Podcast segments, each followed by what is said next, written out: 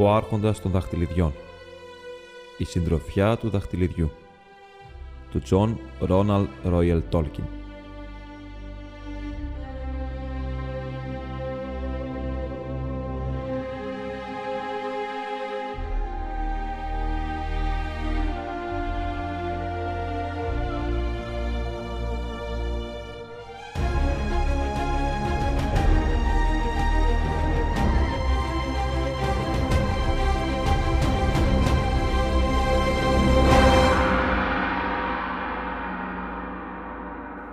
Μέρος πρώτο, κεφάλαιο έκτο. Το παλιό το δάσος. Ο Φρόντο ξύπνησε απότομα. Το δωμάτιο ήταν ακόμα σκοτεινό. Ο Μέρι στεκόταν εκεί με ένα κερί στο χέρι και μετάλλο χτυπούσε την πόρτα. «Εντάξει, τι συμβαίνει» είπε ο Φρόντο, ακόμα ταραγμένος και σαστισμένος. «Τι συμβαίνει» φώναξε ο Μέρι. «Ώρα να σηκωθείς. Είναι τεσσερισήμιση και έχει πολύ ομίχλη. Άντε μπρος, ο Σάμ ετοιμάζει κιόλα το πρωινό. Ακόμα και ο Πίπιν είναι σηκωμένος. Εγώ πάω τώρα να σελώσω τα πόνι και να φέρω αυτό που θα κουβαλάει τις αποσκευές. Ξύπνα αυτόν το τεμπέλαρο το χοντρό. Πρέπει τουλάχιστον να σηκωθεί να μας ξεπροβοδήσει. Λίγο μετά τις 6 οι πέντε χόμπιτ ήταν έτοιμοι να ξεκινήσουν. Ο χοντρός Μπόλγερ ακόμα χασμουριόταν. Βγήκαν στα κλεφτά έξω. Ο Μέρι πήγαινε μπροστά τραβώντας ένα φορτωμένο πόνι και ακολούθησε ένα μονοπάτι που περνούσε μέσα από ένα δασάκι πίσω από το σπίτι και μετά έκοβε μέσα από αρκετά χωράφια. Τα φύλλα των δέντρων γυάλιζαν και κάθε κλαδάκι έσταζε. Η χλώ ήταν γκρίζα από την παγωμένη δροσιά. Τίποτα δεν κουνιόταν και οι μακρινοί θόρυβοι φαίνονταν κοντινοί και καθαροί. Πουλερικά που κακάριζαν σε κάποια αυλή, κάποιος που έκλεινε μια πόρτα σε ένα σπίτι μακριά. Στο στάβλο βρήκαν τα πόνι γεροδεμένα, μικρόσωμα ζωντανά, από εκείνα που αγαπούν οι χόμπιτ, όχι γρήγορα, αλλά ό,τι πρέπει για να αντέχουν στη δουλειά όλη τη μέρα. Καβάλισαν και σε λίγο ταξίδευαν μέσα στην ομίχλη, που φαινόταν να ανοίγει απρόθυμα μπροστά τους και να κλείνει απειλητικά πίσω τους. Αφού προχώρησαν περίπου μια ώρα αργά και χωρίς να μιλούν, είδαν τον φράχτη να υψώνεται ξαφνικά μπροστά τους. Ήταν ψηλός και η κορφή του ήταν γεμάτη από ασημένια δίχτυα αράχνης. Πώς θα βγείτε από την άλλη μεριά, ρώτησε ο Φρέντεγκαρ. Ακολουθήστε με, είπε ο Μέρι, και θα δείτε. Έστριψε αριστερά ακολουθώντας τον φράχτη και σε λίγο έφτασαν σε ένα μέρος που ο φράχτης έγερνε προς τα μέσα, ακολουθώντας τα χείλη ενός μικρού κυλώματος. Ένας διάδρομος ήταν σκαμμένος σε κάποια απόσταση από τον φράχτη και κατηφόριζε ομαλά μες στην γη. Οι πλευρές του ήταν χτισμένες με τούβλα, που συνεχώς ανέβαιναν μέχρι που ξαφνικά έκαναν αψίδα και σχημάτιζαν έναν υπόγειο διάδρομο που κατέβαινε βαθιά κάτω από τον φράχτη και έβγαινε σε ένα κύλωμα στην απέναντι πλευρά. Εδώ ο χοντρός Μπόλγκερ σταμάτησε. «Αντίο, Φρόντο», είπε. «Μακάρι να μην πήγαινε στο δάσος. Εύχομαι μόνο να μην χρειαστεί να σε σώσουν πριν τελειώσει η μέρα. Καλή σου τύχη όμως σήμερα και κάθε μέρα. Αν μπροστά μου δεν συναντήσω τίποτα χειρότερο από το παλιό το δάσος, θα είμαι τυχερός, είπε ο Φρόντο. Πες τον Γκάνταλφ να βιαστεί στον ανατολικό δρόμο. Εμείς δεν θα αργήσουμε να βγούμε ξανά σε αυτόν και τότε θα πηγαίνουμε όσο γίνεται γρηγορότερα. Αντίο, φώναξαν και προχώρησαν στην κατηφοριά και χάθηκαν από τα μάτια του Φρέντεγκαρ μέσα στον υπόγειο διάδρομο. Ήταν σκοτεινός και υγρός στην άλλη άκρη ήταν κλεισμένος με μια πόρτα με χοντρά σιδερένια κάγκελα. Ο Μέρι ξεπέζεψε και την ξεκλείδωσε και σαν πέρασαν όλοι, την έσπρωξε πάλι. Έκλεισε με θόρυβο και η κλειδαριά κλείδωσε απειλητικά. «Νάμαστε», είπε ο Μέρι. «Έχετε αφήσει το Σάρ και τώρα βρίσκεστε έξω στην άκρη του παλιού του δάσους». «Είναι αληθινές οι ιστορίες που λέγονται γι' αυτό», ρώτησε ο Πίπιν. «Δεν ξέρω ποιες ιστορίες θέλεις να πεις», απάντησε ο Μέρι. Αν λες για τα παλιά τρομακτικά παραμύθια που έλεγαν οι παραμάνες τους στο χοντρό για καλικαντσάρους και λύκους και τέτοια πράγματα, θα σου έλεγα όχι. Εγώ τουλάχιστον δεν τις πιστεύω. Αλλά το δάσος είναι παράξενο. Όλα εδώ είναι πολύ πιο ζωντανά. Νιώθουν πιο πολύ το κάθε τι που γίνεται παρά να πούμε στο Σάιρ. Και τα δέντρα δεν αγαπούν τους ξένους. Σε παρακολουθούν. Συνήθως τους φτάνει να σε παρακολουθούν μόνο όσο βαστά η μέρα και δεν κάνουν τίποτα σπουδαίο. Πότε πότε τα πιο εχθρικά μπορεί να σου ρίξουν κανένα κλαδί ή να ξεπετάξουν καμιά ρίζα ή να σαρπάξουν με κανένα μακρύ πλοκάμι. Αλλά τη νύχτα τα πράγματα μπορούν να γίνουν πολύ τρομακτικά. Τουλάχιστον έτσι μου έχουν πει. Έχω έρθει εδώ νύχτα μόνο μια-δυο φορές, και τότε μόνο κοντά στον φράχτη. Νόμιζα πως όλα τα δέντρα σιγοψιθύριζαν μεταξύ τους και έλεγαν τα νέα και τα σχέδιά τους σε μια καταλαβίστικη γλώσσα. Και τα κλαδιά λυκνίζονταν ψαχουλευτά χωρίς να φυσάει αέρας. Λένε πως τα δέντρα μπορούν στα αλήθεια να κινούνται και μπορούν να περικυκλώσουν τους ξένους και να τους απομονώσουν. Και είναι γεγονός πως πολύ παλιά έκαναν επίθεση εναντίον του φράχτη. Ήρθαν και φύτρωσαν δίπλα του και έγειραν από πάνω του. Αλλά ήρθαν οι Χόμπιτ και έκοψαν εκατοντάδες δέντρα και άναψαν μια μεγάλη φωτιά στο δάσος και έκαψαν όλη την περιοχή, σχηματίζοντας μια μακρόστενη λουρίδα γυμνή ανατολικά του φράχτη. Ύστερα από αυτό, τα δέντρα εγκαταλείψανε την επίθεση, αλλά έγιναν πολύ πιο εχθρικά. Ακόμα υπάρχει ένα μεγάλο γυμνό ξέφωτο, όχι βαθιά μέσα, εκεί που έγινε η μεγάλη φωτιά. Μόνο τα δέντρα είναι επικίνδυνα, ρώτησε ο Πίπιν. Υπάρχουν διάφορα παράξενα πλάσματα που ζουν στο δάσος βαθιά, στην πέρα του μεριά, είπε ο Μέρι. Ή τουλάχιστον έτσι έχω ακούσει. Αλλά εγώ ποτέ δεν έχω δει κανένα. Κάτι όμως φτιάχνει μονοπάτια. Αλλά φαίνονται να μετακινούνται και να αλλάζουν από καιρό σε καιρό με τρόπο αλόκοτο. Όχι μακριά από αυτόν εδώ το διάδρομο υπάρχει ή υπήρχε για πολύ καιρό η αρχή ενός αρκετά ευρύχωρου μονοπατιού που φέρνει στο ξέφωτο της φωτιάς και ύστερα, λίγο πολύ, συνεχίζει προς την κατεύθυνσή μας ανατολικά και λιγάκι βορεινά. Είναι αυτό το μονοπάτι που θα προσπαθήσω να βρω. Οι Χόμπιτ άφησαν τώρα την πόρτα του υπόγειου διαδρόμου και προχώρησαν στο ευρύχωρο κύλωμα. Στην απέναντι πλευρά είχε ένα ξέθωρο μονοπάτι που οδηγούσε στο δάσος.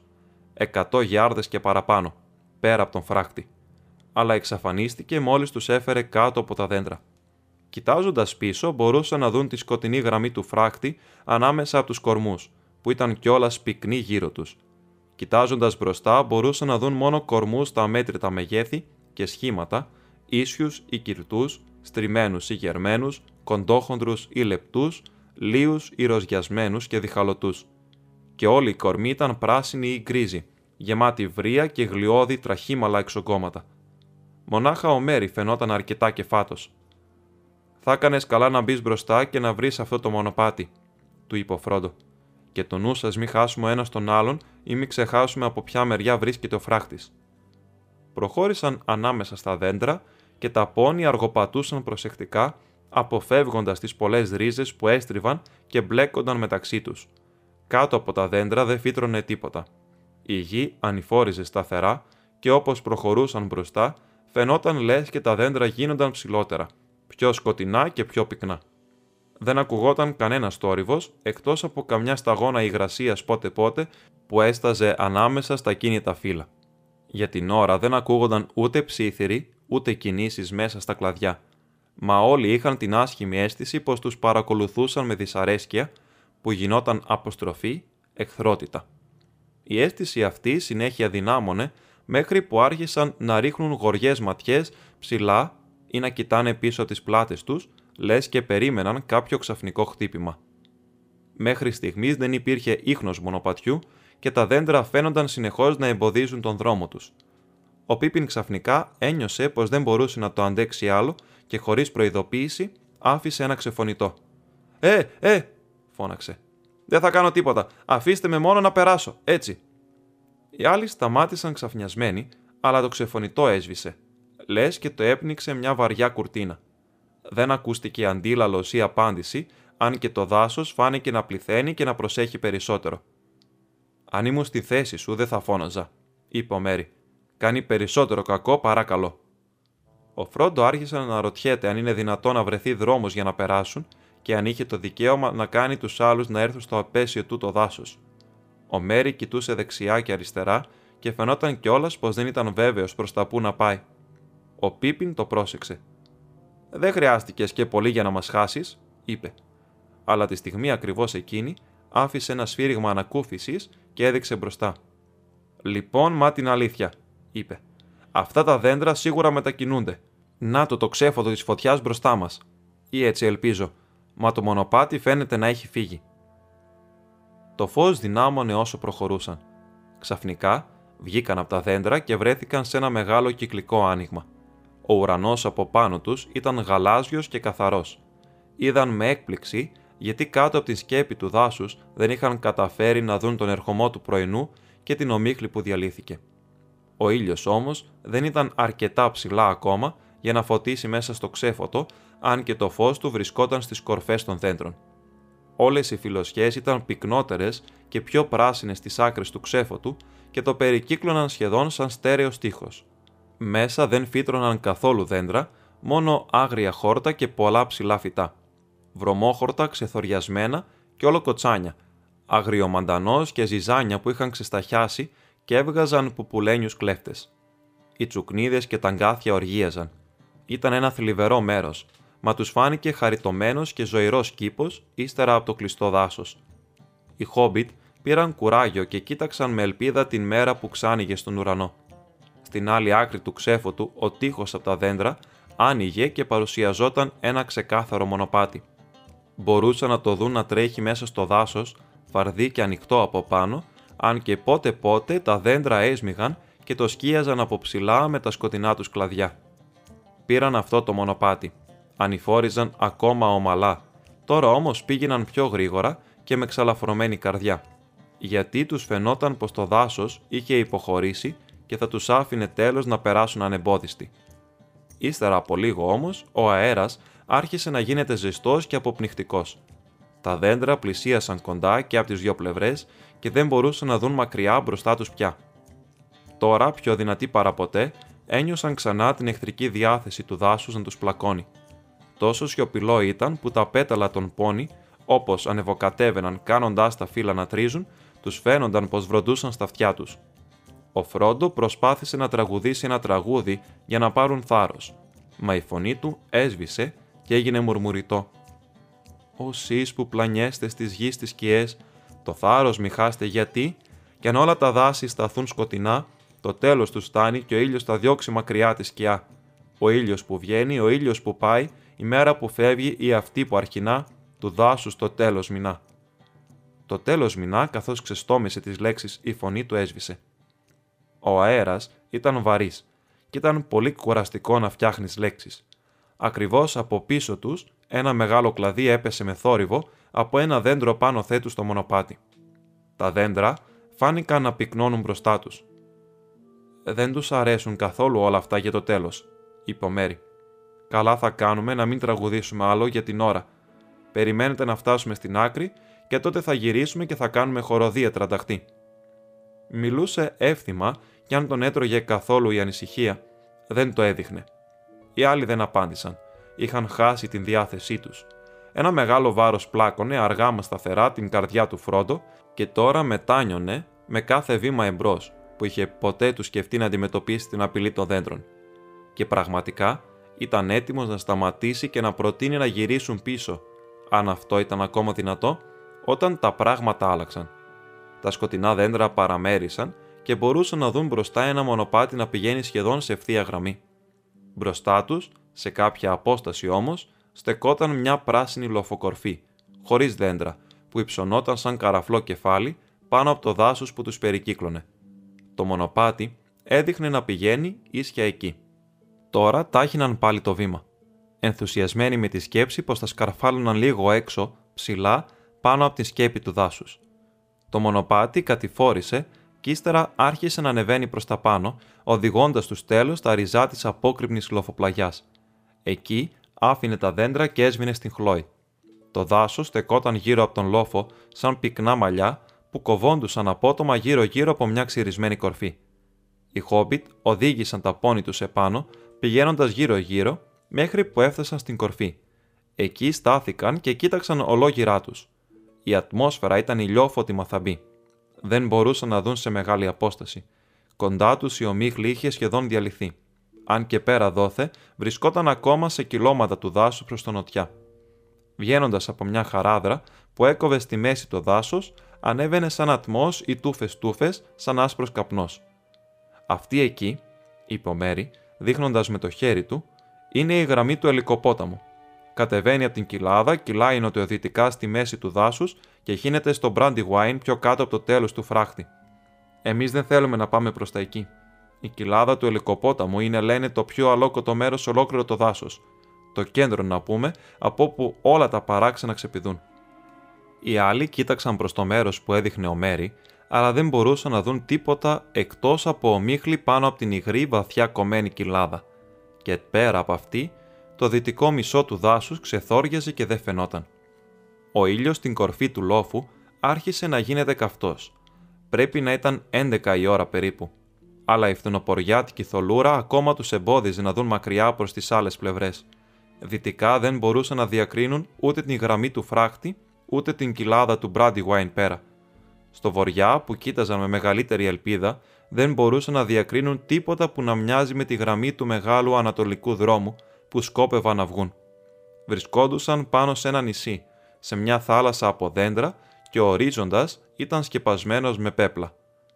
Απ' την νοτιοανατολική πλευρά η γη υποχωρούσε απότομα, λες και οι πλαγιές του λόφου συνέχιζαν βαθιά πολύ κάτω από τα δέντρα σαν τις αχτές νησιών που είναι στα αλήθεια οι πλευρές κάποιου βουνού που βγαίνει πάνω από τα βαθιά νερά. Κάθισαν στην καταπράσινη άκρη και κοίταξαν πέρα, πάνω από τα δάση χαμηλά, όση ώρα έτρωγαν το μεσημεριανό τους. Όταν ο ήλιος ανέβηκε και πέρασαν το ζενήθ, μπόρεσαν να δουν λιγάκι μακριά στην Ανατολή τις γκριζοπράσινες γραμμές της κοιλάδας που βρισκόταν πέρα από το παλιό το δάσος σε εκείνη την πλευρά. Αυτό τους έδωσε μεγάλο κουράγιο γιατί ήταν όμορφο που μπορούσαν να δουν κάτι πέρα από τα σύνορα του δάσους. Αν και δεν σκόπευαν να πάνε προς εκείνο το μέρος, αν μπορούσαν να το αποφύγουν. Η κοιλάδα των θολωτών τάφων είχε πολύ κακό όνομα, τόσο κακό, σύμφωνα με τους χομπιτοθρύλους, όσο και το ίδιο το δάσος. Αργότερα πήραν την απόφαση να ξεκινήσουν πάλι. Το μονοπάτι που τους είχε φέρει στον λόφο ξαναφάνηκε στην βορεινή πλευρά. Μα δεν το είχαν ακολουθήσει για πολύ, όταν κατάλαβαν πως έστριβε σταθερά προς τα δεξιά. Σε λίγο άρχισε να κατηφορίζει γρήγορα και μάντεψαν πως στην πραγματικότητα πήγαινε προς την κοιλάδα του ελικοπόταμου. Δηλαδή, καθόλου προς την κατεύθυνση που ήθελαν να πάρουν. Αφού το συζήτησαν αρκετά, αποφάσισαν να αφήσουν το παραπλανητικό μονοπάτι και να προχωρήσουν προς το βοριά. Γιατί, αν και δεν είχαν καταφέρει να τον δουν από την κορφή του λόφου, ο δρόμος έπρεπε να βρισκόταν προς τα εκεί και δεν μπορούσε να είναι πολλά μίλια μακριά. Εξάλλου, προς τον βοριά και αριστερά από το μονοπάτι, η γη φαινόταν πιο στεγνή και πιο ανοιχτή. Ανέβαινε πλαγιές που τα δέντρα αραίωναν και πεύκα και έλατα φύτρωναν στη θέση που έβγαιναν βελανιδιές και φράξη και άλλα παράξενα και χωρίς όνομα δέντρα που είχε στο πυκνότερο δάσος. Στην αρχή η εκλογή τους τους φάνηκε καλή. Προχωρούσαν αρκετά γρήγορα, αν και όποτε έβλεπαν λιγάκι ήλιο σε κανένα ξέφωτο, φαινόταν ανεξήγητα να έχουν λοξοδρομήσει προς την Ανατολή. Ύστερα από κάμποση ώρα, τα δέντρα άρχισαν να πυκνώνουν πάλι, εκεί ακριβώς που είχαν φανεί από μακριά να είναι αραιότερα και λιγότερο μπλεγμένα. Έπειτα βαθιές χαράδρες φάνηκαν απρόσμενα στη γη, σαν αυλακές από γιγάντιους τροχούς ή μεγάλα χαντάκια και βουλιαγμένοι δρόμοι, άχρηστοι από καιρούς και πνιγμένοι στα βάτα. Αυτά συνήθως βρίσκονταν ακριβώς στον δρόμο που ακολουθούσαν και μπορούσαν μόνο να τα περάσουν αν κατέβαιναν μέσα και ανέβαιναν απέναντι πάλι, πράγμα που ήταν και ταλαιπωρία και δύσκολο μαζί με τα πόνη. Κάθε φορά που κατέβαιναν, έβρισκαν το κύλωμα γεμάτο με πυκνούς θάμνους και μπλεγμένα χαμόκλαδα που κάπως δεν υποχωρούσαν αριστερά, αλλά υποχωρούσαν μονάχα σαν έστριβαν δεξιά και αναγκάζονταν να προχωρούν αρκετά κάτω μέσα στην κήτη πριν μπορέσουν να βρουν δρόμο να βγουν στην απέναντι πλευρά. Κάθε φορά που σκαρφάλωναν έξω, τα δέντρα φαίνονταν πιο πυκνά και σκοτεινά. Και πάντα αριστερά και απάνω ήταν πάρα πολύ δύσκολο να βρουν τον δρόμο και αναγκάζονταν να πάνε δεξιά και κάτω. Ύστερα από μια-δυο ώρες είχαν χάσει κάθε αίσθηση σωστού προσανατολισμού, αν και ήξεραν αρκετά καλά πως εδώ και πολλή ώρα είχαν πάψει να πηγαίνουν προς τον βοριά. Τους άλλαζαν πορεία και αυτοί απλώς ακολουθούσαν έναν δρόμο που είχε διαλεχτεί για αυτούς, ανατολικά και νότια στην καρδιά του δάσους και όχι έξω από αυτό. Το απομεσήμερο έφευγε. Όταν έφτασαν, σκαρφαλώνοντας και σκοντάφτοντας σε μια χαράδρα που ήταν πιο φαρδιά και βαθιά από όλες όσες είχαν συναντήσει. Ήταν τόσο απόκρημνη και με τόσα εμπόδια που στάθηκε αδύνατο να ξαναβγούν έξω, είτε μπρος είτε πίσω, χωρίς να εγκαταλείψουν τα πόνι και τις αποσκευές τους.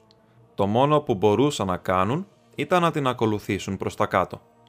Το χώμα μαλάκωσε και σε ορισμένα μέρη έγινε βάλτος.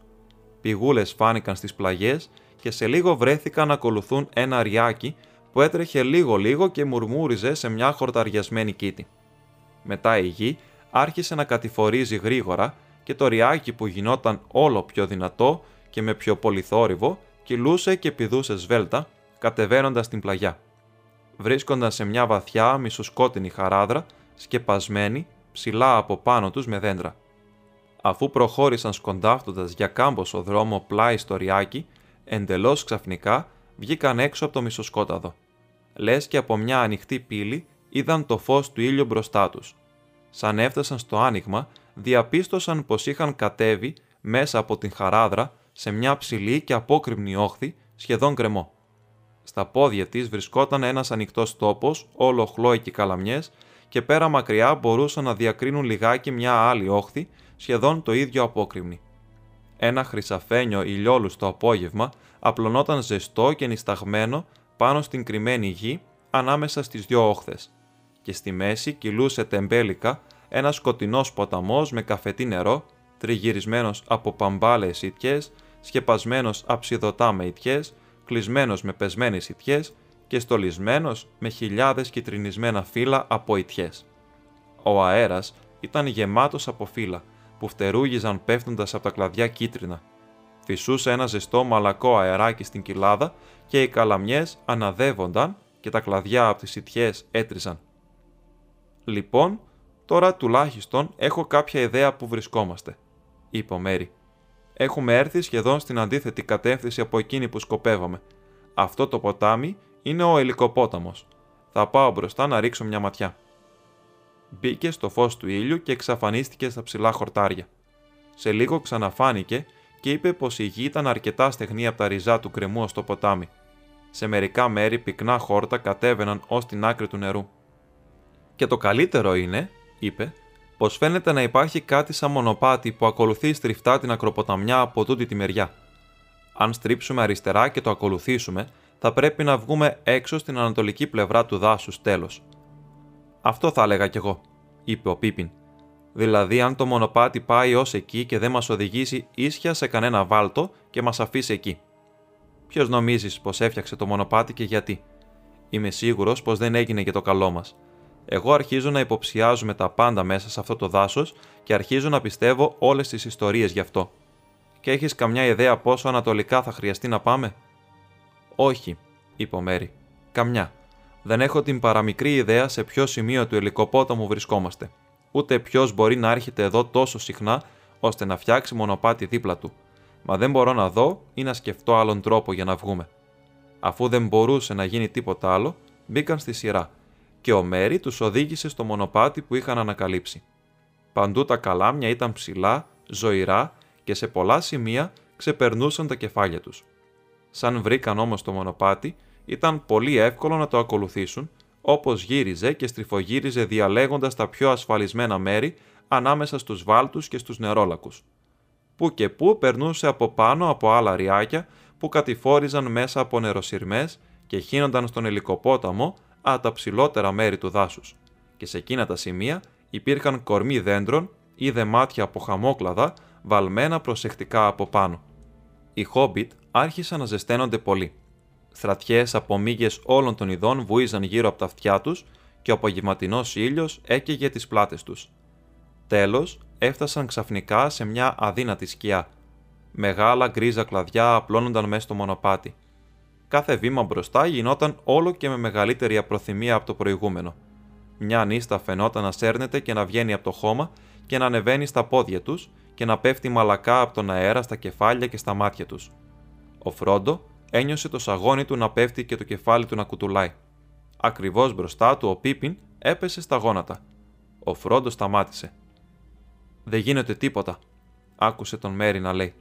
Δεν μπορώ να κάνω άλλο βήμα αν δεν ξεκουραστώ. Πρέπει να πάρω έναν υπνάκο. Είναι δροσιά κάτω από τις ιτιές. Λιγότερες μύγες. Του Φρόντο δεν του άρεσε αυτό. Άιντε μπρος, φώναξε. Δεν είναι ώρα για να πάρουμε υπνάκο. Πρέπει να βγούμε από το δάσος πρώτα. Οι άλλοι όμως ήταν πολύ νησταγμένοι για να νοιάζονται. Δίπλα τους ο Σαμ στεκόταν και χασμουριόταν και ανοιγόκλεινε τα μάτια του χαζά.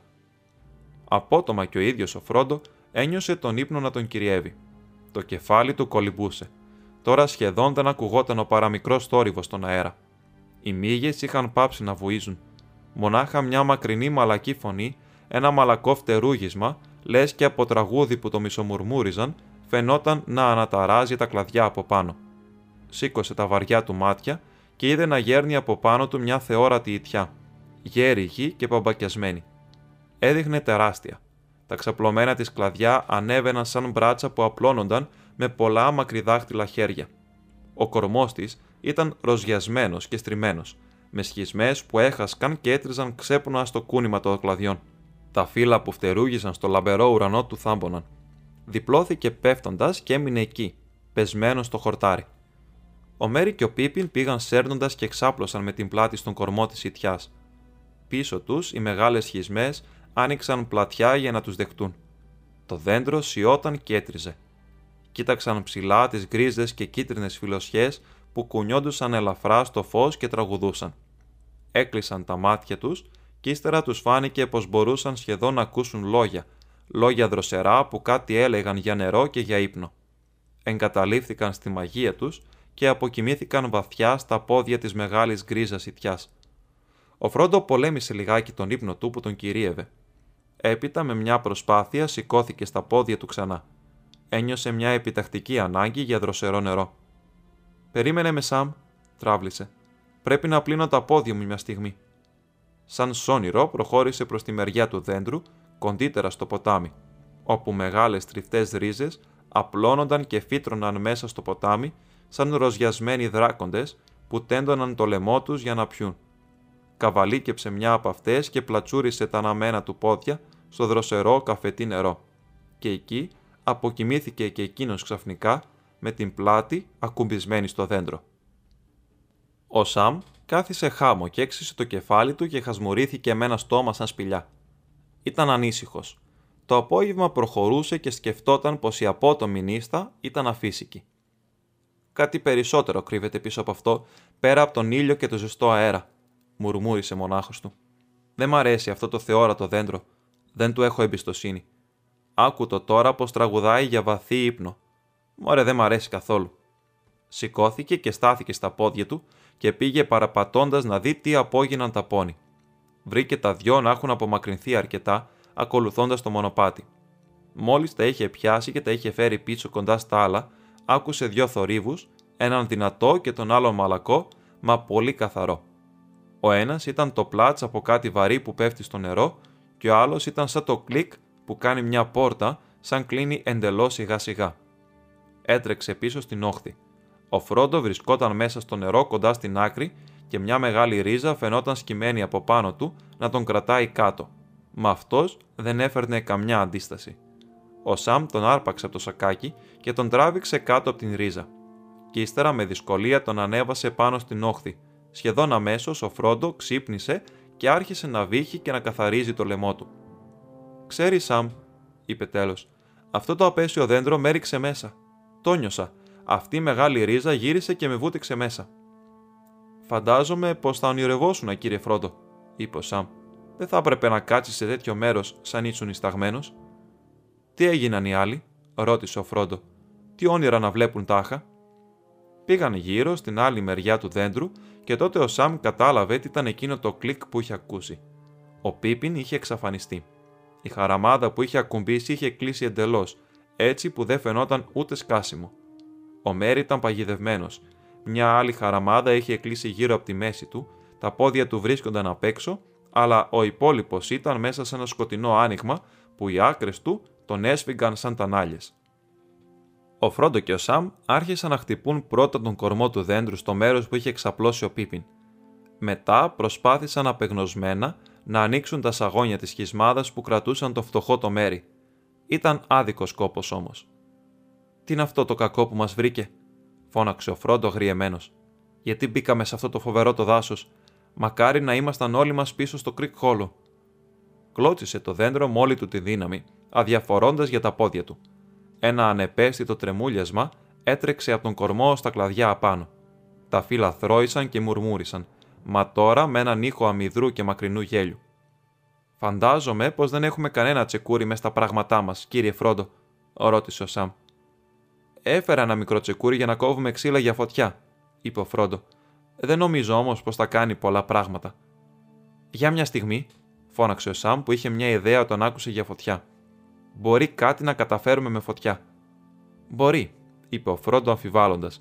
Μπορεί να καταφέρουμε να ψήσουμε τον Πίπι ζωντανό μέσα. Μπορούμε να προσπαθήσουμε να πονέσουμε ή να τρομοκρατήσουμε το δέντρο αρχικά, είπε ο Σαμ άγρια. Αν δεν τους αφήσει να φύγουνε, θα το ρίξω, ακόμα και αν χρειαστεί να το κάνω με τα ίδια μου τα δόντια. Έτρεξε στα πόνη και δεν άρχισε να γυρίσει με δύο κουτιά ίσκα και ένα μικρό τσεκούρι.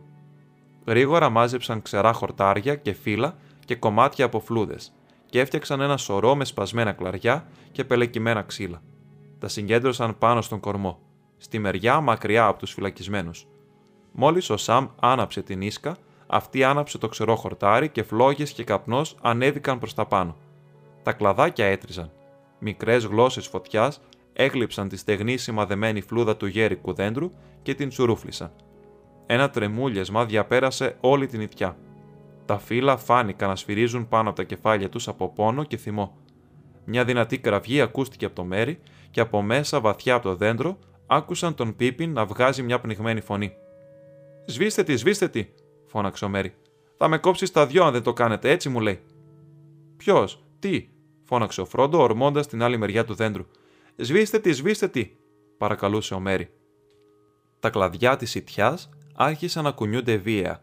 Ακούστηκε ένα βοητό όπως όταν σηκώνεται άνεμος που απλώθηκε προς τα έξω στα κλαδιά όλων των άλλων δέντρων εκεί γύρω, λες και είχαν ρίξει μια πέτρα στον ήσυχο ύπνο της κοιλάδα του ποταμού και είχαν δημιουργήσει κύκλους από θυμό, που απλώνονταν πάνω σε ολόκληρο το δάσος. Ο Σαμ κλώτισε τη μικρή φωτιά και πάτησε και έσβησε τις πίθες. Αλλά ο Φρόντο, χωρίς καλά-καλά να ξέρει το γιατί το έκανε ή τι έλπιζε, έτρεξε στο μονοπάτι φωνάζοντας: Βοήθεια, βοήθεια, βοήθεια! Του φαινόταν πως μόλις που άκουγε την ίδια του την τσιριχτή φωνή. Ο αέρας από τις ιτιέ του την έπαιρνε μακριά και αυτή πνιγόταν στη βουή των φίλων μόλις έβγαινε από το στόμα του. Ήταν απελπισμένος, χαμένος και ανίκανος να σκεφτεί. Ξαφνικά σταμάτησε. Ακούστηκε μια απάντηση ή έτσι του φάνηκε, αλλά φαινόταν να έρχεται από πίσω του μακριά, κατηφορίζοντας το μονοπάτι πίσω βαθιά μέσα από το δάσος. Γύρισε και αφουγκράστηκε και σε λίγο δεν υπήρχε αμφιβολία. Κάποιος τραγουδούσε ένα τραγούδι. Μια βαθιά, χαρούμενη φωνή τραγουδούσε ανέμελα και ευτυχισμένα, μα τραγουδούσε ανοησίες. Έλα, τραλαλα, τραλαλιλαλίλο, έιτια, τραλαλο, τραλαλιλαλό, σου μιλώ, σου γελώ, το μου μπομπαντήλο. Μισοελπίζοντας και μισοφοβισμένοι, μήπως κι είναι κανένας καινούριος κίνδυνος και οι δυο τώρα, ο Φρόντο και ο Σαμ, στάθηκαν ακίνητοι. Απότομα και ύστερα από ένα σωρό ανόητες λέξεις, ή έτσι τους φαινόταν, η φωνή υψώθηκε δυνατή και καθάρια και ξέσπασε σε αυτό το τραγούδι. Ξανθιά μου, κούκλα μου, εσύ κουκλίτσα μου, χρυσή μου, τα γέρι που φυσά ελαφριά δροσίζει σε καλή μου. Στο λόφο μου μακριά εκεί πανόρια λαμπερή, προσμένεις με λαχτάρα, χρυσόμουρια καλή. Ωραία σαν τον ήλιο, κόρη της ποταμιάς, ο τόμο μπομπαντήλο σου έφερε με μιας, του πόταμου κρινάκια και φύλλα της ιτιάς. Χρυσόμουρια καλή μου, στο σπίτι μου θα έρθω, χρειά ιτιά μαζέψου, το δρόμο μου να βρω. Ο Τόμ βιάζεται τώρα, κρατάει κρινάκια δρόσερα. Στις ποταμιά στην κόρη, να δώσει ο Τόμ όλος χαρά. Έιλο, τραλαλό, τραλαλα λιλίλο. Μ' ακούς πως τραγουδώ, μέσα στο δίληνο. Ο Φρόντο και ο Σαμ στέκονταν σαν μαγεμένοι. Ο άνεμος ξεψύχησε. Τα φύλλα κρέμονταν ξανά σιωπηλά στα δυσκίνητα κλαδιά. Ακούστηκε πάλι κι άλλο ξέσπασμα τραγουδιού και ύστερα ξαφνικά, πηδώντας και χορεύοντας το μονοπάτι, φάνηκε πάνω από τις καλαμιές ένα παλιό στραπατσαρισμένο ψηλό καπέλο με ένα μακρύ γαλάζιο φτερό μπηγμένο στην κορδέλα του. Και με ένα μικρό και ένα μεγάλο πίδημα ξεπρόβαλε ένας άνθρωπος, ή έτσι τουλάχιστον έδειχνε. Οπωσδήποτε παρά ήταν μεγάλος και βαρύς για χόμπιτ, αν και δεν ήταν αρκετά ψηλός για να είναι ένας από τους μεγάλους ανθρώπους. Έκανε όμως θόρυβο για πολλούς. Χτυπούσε τις τεράστιες κίτρινες μπότες που φορούσε στα χοντρά του πόδια και τρεχάλιζε μέσα στα χορτάρια και στις καλαμιές σαν γελάδι που πάει να πιει νερό. Είχε μεγάλο σακάκι και μακριά καστανά γένια. Τα μάτια του ήταν γαλανά και ζωηρά και το πρόσωπό του κόκκινο σαν όριμο μήλο, χιλιοριτιδωμένο όμως από ρητίδες γέλιου. Κρατούσε στα χέρια του ένα πλατή φύλλο σαν δίσκο και απάνω του είχε ένα μικρό μπουκέτο από άσπρα νούφαρα. Βοήθεια! Φώναξαν ο Φρόντο και ο Σαμ τρέχοντας προς το μέρος του με απλωμένα χέρια. Ε, ε, ε, για σταθείτε! φώναξε ο γέρος, σηκώνοντας ψηλά το ένα του χέρι και αυτοί έμειναν στη μέση, λες και παρέλυσαν. Και τώρα, μικρή μου, για που το βάλατε και ξεφυσάτε σαν φυσερά, τι τρέχει, ξέρετε ποιος είμαι εγώ, είμαι ο Τόμ Μπομπαντήλ. Πέστε μου, τι σας συμβαίνει, ο Τόμ βιάζεται τώρα. Το νου σας, μη μου χαλάσετε τα κρινάκια μου. Οι φίλοι μου είναι εχμάλωτοι μέσα στην νητιά, φώναξε ο Φρόντο με κομμένη ανάσα. Τον κύριο Μέρι τον κόβει στη μέση μια χαραματιά, φώναξε ο Σαμ. Τι, ξεφώνησε ο Τόμ Μπομπαντήλ, πηδώντας ψηλά στον αέρα. Η γριά ητιά. Τίποτα χειρότερο από αυτό, ε. Αυτό γρήγορα μπορεί να διορθωθεί. Τον ξέρω εγώ το σκοπό της. Η γριά κρυζομάλα ητιά. Θα της παγώσω το κόκαλο αν δεν συμμορφωθεί. Θα τραγουδήσω έτσι που θα πεταχτούν έξω οι ρίζες της. Θα τραγουδήσω και θα σηκώσω τέτοιο αέρα που δεν θα της μείνει ούτε φύλλο ούτε κλαδί. Την γριά ητιά. Ακουμπώντας προσεκτικά κάτω στη χλώη τα κρινάκια του, έτρεξε στο δέντρο. Εκεί είδε τα πόδια του Μέρι που εξήχαν. Τον υπόλοιπο τον είχε κιόλας τραβήξει ακόμα πιο μέσα. Ο Τόμ έβαλε το στόμα του στην χαραμάδα και άρχισε να τραγουδάει μέσα με χαμηλή φωνή. Δεν μπορούσαν να πιάσουν τις λέξεις, μα ήταν φανερό πως ο Μέρι ξεσηκώθηκε. Τα πόδια του άρχισαν να κλωτσάνε. Ο Τόμ πήδησε μακριά και σπάζοντας ένα κλαδί που κρεμόταν, χτύπησε τα πλευρά της ιτιά με αυτό. Άστου να βγουν έξω πάλι γριά ιτιά, είπε. Τι είναι αυτά που σκέφτεσαι, δεν έπρεπε να ξυπνήσεις. Φάε χώμα, σκάψε βαθιά, πιες νερό, κοιμήσου. Ο Μπόμπαντιλ μιλάει. Έπειτα άρπαξε τα πόδια του Μέρι και τον τράβηξε έξω από τη σχισμάδα που είχε ξαφνικά φαρδίνει. Ακούστηκε ένα τρίξιμο, λες και κάτι έσπαζε και άλλη χαραματιά σχίστηκε και άνοιξε και ο Πίπιν πετάχτηκε έξω, λες και τον είχαν κλωτσίσει. Μετά με ένα δυνατό κρακ και οι δυο χαραματιές έκλεισαν πάλι τελείως. Το δέντρο τρεμούλιασε από την ρίζα στην κορφή και έγινε απόλυτη σιωπή. Ευχαριστούμε, είπαν οι Χόμπιτ ο ένας μετά τον άλλο. Ο Τόμ Μπόμπαντιλ ξέσπασε στα γέλια. Λοιπόν, μικρή μου, είπε, σκύβοντας για να δει καλά τα πρόσωπά τους. Θα έρθείτε σπίτι μαζί μου. Το τραπέζι είναι βαρυφορτωμένο με κίτρινη κρέμα και ρήθρες με μέλι και άσπρο ψωμί και βούτυρο. Η χρυσομουριά περιμένει. Έχουμε καιρό για ερωτήσεις γύρω από το βραδινό τραπέζι. Ακολουθήστε με όσο πιο γρήγορα μπορείτε. Και με αυτά τα λόγια μάζεψε τα κρινάκια του και κουνώντας το χέρι του να τον ακολουθήσουν, προχώρησε πηδώντας και χορεύοντας, ακολουθώντας το μονοπάτι ανατολικά και συνεχίζοντας να τραγουδά δυνατά και χωρίς νόημα. Οι Χόμπιτ παρά ήταν σαστισμένοι και ανακουφισμένοι για να μιλήσουν.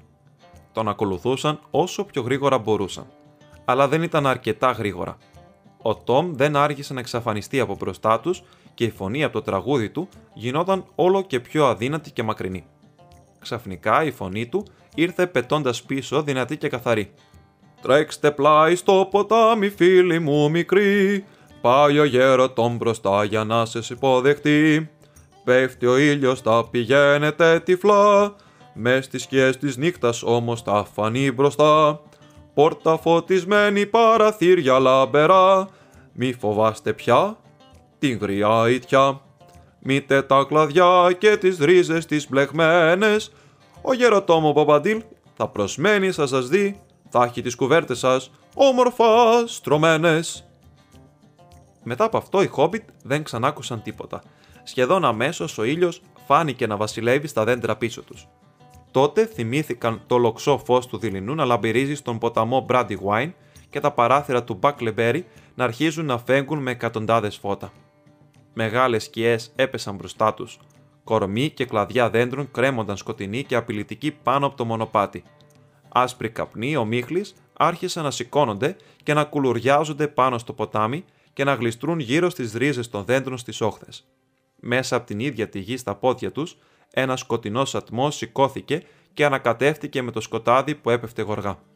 Δυσκολεύονταν να ακολουθούν το μονοπάτι και ήταν πολύ κουρασμένοι. Τα πόδια τους ήταν μολύβι. Παράξενοι μικροί θόρυβοι διάτρεχαν τους θάμνους και τα καλάμια γύρω τους, και σαν κοίταζαν ψηλά στο χλωμό ουρανό, το μάτι τους έπιανε αλόκοτες ροζιασμένες μορφές που σκυθρόπιαζαν σκοτεινά μες στο μισοσκόταδο και τους κοιτούσαν μοχθηρά από την ψηλή όχθη και τις άκρες του δάσους. Άρχισαν να αισθάνονται πως όλο αυτό το μέρος δεν ήταν πραγματικό και ότι παραπατούσαν σε ένα απειλητικό όνειρο που δεν είχε ξύπνημα. Εκεί που ένιωσαν τα πόδια τους να αργοπατούν και να σταματούν, πρόσεξαν πως η γη ανηφόριζε μαλακά. Το νερό άρχισε να μουρμουρίζει. Μες στο σκοτάδι διέκριναν την άσπρη λάμψη από αφρό στο μέρος που το ποτάμι έπεφτε πάνω από έναν καταράχτη. Έπειτα ξαφνικά τα δέντρα τέλειωσαν και η ομίχλη έμεινε πίσω. Βγήκαν από το δάσος και βρήκαν μια απλωσιά όλο χορτάρι μπροστά τους. Ο ποταμός τώρα μικρός και γοργός πηδούσε χαρούμενα προς τα κάτω για να τους συναντήσει, γυαλίζοντας εδώ και εκεί στο φως των αστεριών που έλαμπαν κιόλας στον ουρανό. Το χορτάρι κάτω από τα πόδια τους ήταν ομαλό και κοντό, λες και το είχαν κουρέψει ή ξηρίσει. Οι άκρες του δάσους ήταν κουρεμένες και περιποιημένες σαν φράχτης. Το μονοπάτι φαινόταν τώρα καθαρά μπροστά τους, καλοφτιαγμένο και σημαδεμένο με πέτρες δεξιά και αριστερά. Ανέβαινε στριφτά στην κορφή ενός μικρού λόφου, όλο χλόι, που ήταν τώρα γκρίζο στη χλωμία στροφενιά της νύχτας, και εκεί ψηλά, από πάνω τους ακόμα, σε μια πλαγιά πιο πέρα, είδαν να λάμπουν τα φώτα ενός σπιτιού. Το μονοπάτι ξανακατηφόρησε και ύστερα ανηφόρησε ακολουθώντας την ομαλή λοφοπλαγιά στρωμένη με χλόι, οδηγώντας προς το φως.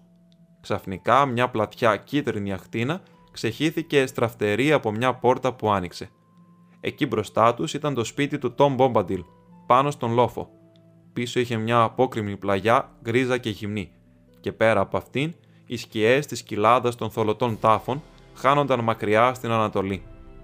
Όλοι, Χόμπιτ και Πόνι, ζωήρεψαν το βήμα. Η μισή τους κούραση και όλοι τους οι φόβοι είχαν κιόλας φύγει. Ε, όλοι εδώ! ξεχύθηκε έξω το τραγούδι να τους υποδεχτεί. Ε, τρέξτε, Ντέρι που αργήσατε, μικρή μου. Χόμπιτ, Πόνι, κάντε γρήγορα, παιδιά. Γιατί όπα, Ντέρι καλή μου φίλη, ο Τόμπο Μπομπαντήλ πολύ τα πάρτι αγαπά. Και τότε μια άλλη κρυσταλλένια φωνή, νέα και γέρικη μαζί, σαν την άνοιξη, σαν το τραγούδι χαρούμενου νερού που κυλάει μες στη νύχτα, αφού πέρασε την ηλιόλουστη μέρα τους στους λόφους, ήρθε σαν ασήμι που κυλά να τους συναντήσει. Ελάτε να αρχίσουμε όλοι μαζί τραγούδι για ομίχλες και βροχές, για ήλιο και αστέρια, φεγγάρι, ουρανό, συννεφιές, για χτίδες τα λούλουδα πάνω να πούμε, για δροσοσταλίδες, διαμάντια στο χόρτο σα δούμε, για τις καλαμιές και τα γέρι ψηλά στα νηφόρη, για το τόμ τον μπομπαντήλ και τη ποταμιά στην κόρη. Και με αυτό το τραγούδι οι Χόμπιτ στάθηκαν στο κατόφλι και ένα χρυσαφένιο φως ήταν παντού γύρω τους.